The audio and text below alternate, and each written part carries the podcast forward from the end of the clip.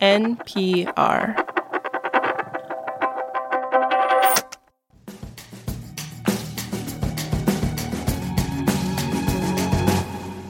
In the world of finance, how do you know when a bubble is about to burst? Is it when Wall Street analysts start penning worried op-eds? Is it when a government agency sends out a press release telling investors to beware? You know, I got to give a shout out to everybody in the SPAC game. Help me eat good these days. Man, it's crazy. Or is it when a rapper writes a song all about the money he made investing in something called a SPAC? If you win a SPAC game, you know what I'm talking about. We sick of IPOs day one locking us out. I love the flow. This will be the song of summer. Just wait for it. But by the way, this song is called SPAC Dream by an Oakland rapper called Cassius Cuvée. And in addition to professing a love of champagne, he also loves SPACs. Yeah, we got that. I'm like, a SPAC? What the hell's that? You get in on the ground floor. It paid big, so I searched and then I found more. Yeah, SPACs. What the hell is that? So SPAC stands for Special Purpose Acquisition Company, and SPACs have been described as a sort of backdoor way for private companies to get listed on the stock market. During the early years of the pandemic, SPACs exploded in popularity. But since then, a number of companies that went public this way have gone bankrupt. According to Bloomberg, more than 20 of these companies went bankrupt last year. Some were brand new startups, like the electric vehicle company Lordstown Motors. Others were household names, like the office space company WeWork. And it's in the wake of these high-profile meltdowns that U.S. stock regulators recently issued new rules it says will make SPACs safer. This is The Indicator from Planet Money. I'm Adrian Ma. And I'm Darian Woods. Today on the show, we are examining the rise and fall of SPACs, why they became one of the hottest trends in finance, and how the SPAC bubble eventually burst. It's going to be spectacular. Get it? Spectacular? Spectacular. This message comes from Apple Card. You earn up to 3% daily cash on every purchase. That's 3% on products at Apple, 2% on all other Apple Card with Apple Pay purchases, and 1% on anything you buy with your titanium Apple Card or virtual card number. Visit apple.co/card calculator to see how much you can earn. Apple Card issued by Goldman Sachs Bank USA, Salt Lake City branch. Subject to credit approval. Terms apply. Support for this podcast and the following message come from Humana. Your employees are more than your coworkers. They're the heartbeat of your business. That's why Humana offers modern group benefits designed to protect employees and their families with dental, vision, life, and disability coverage. Humana knows every employee and every business is unique. That's why they listen to your needs and build plans with you and your team in mind. That's the power of human care. When a company wants to raise a boatload of money, one time-tested way to do that is through an initial public stock offering. But for companies, doing an IPO can be expensive, cumbersome, and risky. Expensive because the company has to hire an investment bank to analyze its books, come up with a price, and hawk the shares to potential investors. It's cumbersome because the company has to jump through all kinds of regulatory hoops, has to make all kinds of public disclosures about its business. And it's risky because once a company goes public, it can't know for sure what will happen to the share price. And also from the company's perspective, there is always uncertainty. So it's a long process and there is always the risk. Minmo Gong is a professor of finance at Cornell University. And he says another way companies can go public involves less uncertainty, less red tape, less expense, and according to some, less time. It's the SPAC.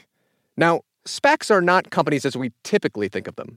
They don't have any real operations. Basically, a SPAC is just a company on paper. On paper, correct, yes, with just cash, without any business. And they only have one mission, which is to merge with a private company to bring that company to public. And here's how they work. Every SPAC starts with a sponsor. They are these savvy financiers, often from the hedge fund world. One of them that you might have heard of is Bill Ackman. So these sponsors get together, they start a SPAC, and then they get it listed on a stock exchange. Once listed, the SPAC raises money by issuing shares to investors.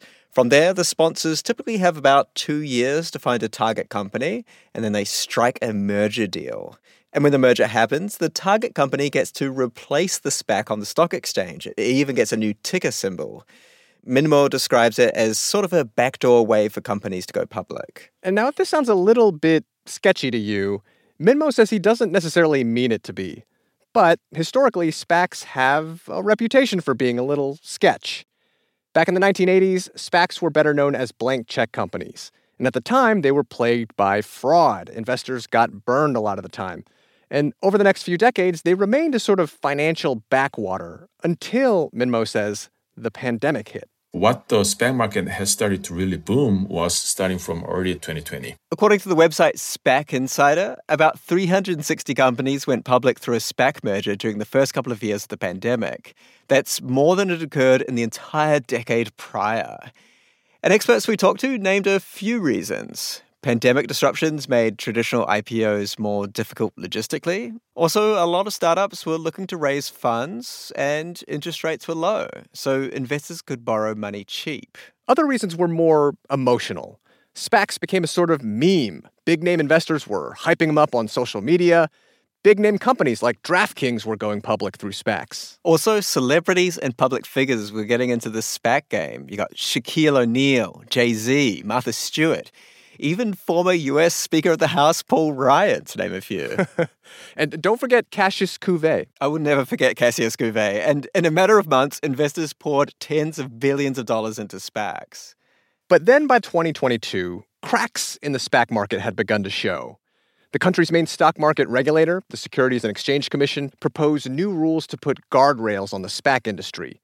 And around that time, some very hyped companies that went public through SPAC mergers began to flame out or declare bankruptcy. Some were household names, like we mentioned, WeWork. Others were startups, promising to be the next big player in everything from electric vehicles to indoor farming. The numbers suggest that SPAC companies overall might not have brought spectacular results for the average investor. So for these companies, once you do the merger, your prices are going to go down like 60% minimum. That's what we observe in the data. All this has drawn criticism from people who say that SPAC mergers don't get as much scrutiny as IPOs and that they've lured a lot of people into bad investments. Michael Klausner is a professor at Stanford who focuses on corporate law, and he hates SPACs. He says one of his biggest problems with them is that the incentives for the players involved, you know, the sponsors, the investors, they don't always align. For instance, SPAC sponsors, the only way they get a payday is if they actually make a merger happen within 2 years. Otherwise, they have to give the money back to the investors. So a sponsor is essentially desperate to get a merger. Just a merger, not necessarily a merger that's good for shareholders, not necessarily a profitable merger, just a merger. Now, of course, they'd like to get a more profitable merger, but they don't need to. Sponsors want to make a deal so they can collect their cut. Their companies are making big promises to prospective investors that aren't scrutinized in the same way as they would if the company was doing an IPO.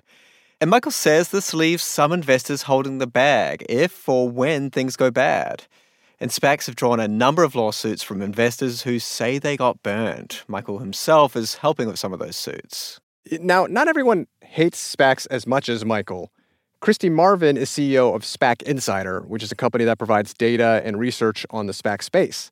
And she says, yeah, during the pandemic, the SPAC market probably got a little too hot, and a lot of deals happened that maybe should not have. They were never meant as a product to be that frothy. The way I likened it, it's like, you know, the emo kid in high school who was always like the wallflower, right? All of a sudden, like, you made him the most popular kid in class, right? And he like didn't know what to do with it. Christy says that SPACs are not inherently bad. She sees them as a legitimate alternative to the traditional IPO. And she doesn't think that the new SEC rules will fundamentally affect how SPACs operate. Those new rules, by the way, they essentially try to clamp down on the kinds of promises SPACs can make to potential investors. And they require more transparency. Those go into effect in a few months. We'll see how many SPAC wraps we get after that. I hope more. The world needs more SPAC wraps. This episode was produced by Cooper Katz-McKim with engineering by Josh Newell. It was fact-checked by Sierra Juarez. Kate Kincannon is our editor, and The Indicator is a production of NPR. All that sitting and swiping, your body is adapting to your technology. Learn how and what you can do about it. I really felt like the cloud in my brain kind of dissipated. Once I started realizing what a difference these little breaks were making, there's no turning back for me. Take NPR's Body Electric Challenge. Listen to the series wherever you get your podcasts. Support for NPR and the following message come from IXL Learning. IXL Learning uses advanced algorithms to give the right help to each kid, no matter the age or personality. Get an exclusive 20% off IXL membership when you sign up today at IXL.com/NPR. This message comes from NPR sponsor Vuori, a new perspective on performance apparel. Clothing designed with premium fabrics, built to move in, styled for life. For 20% off your first purchase, go to vuori.com/NPR.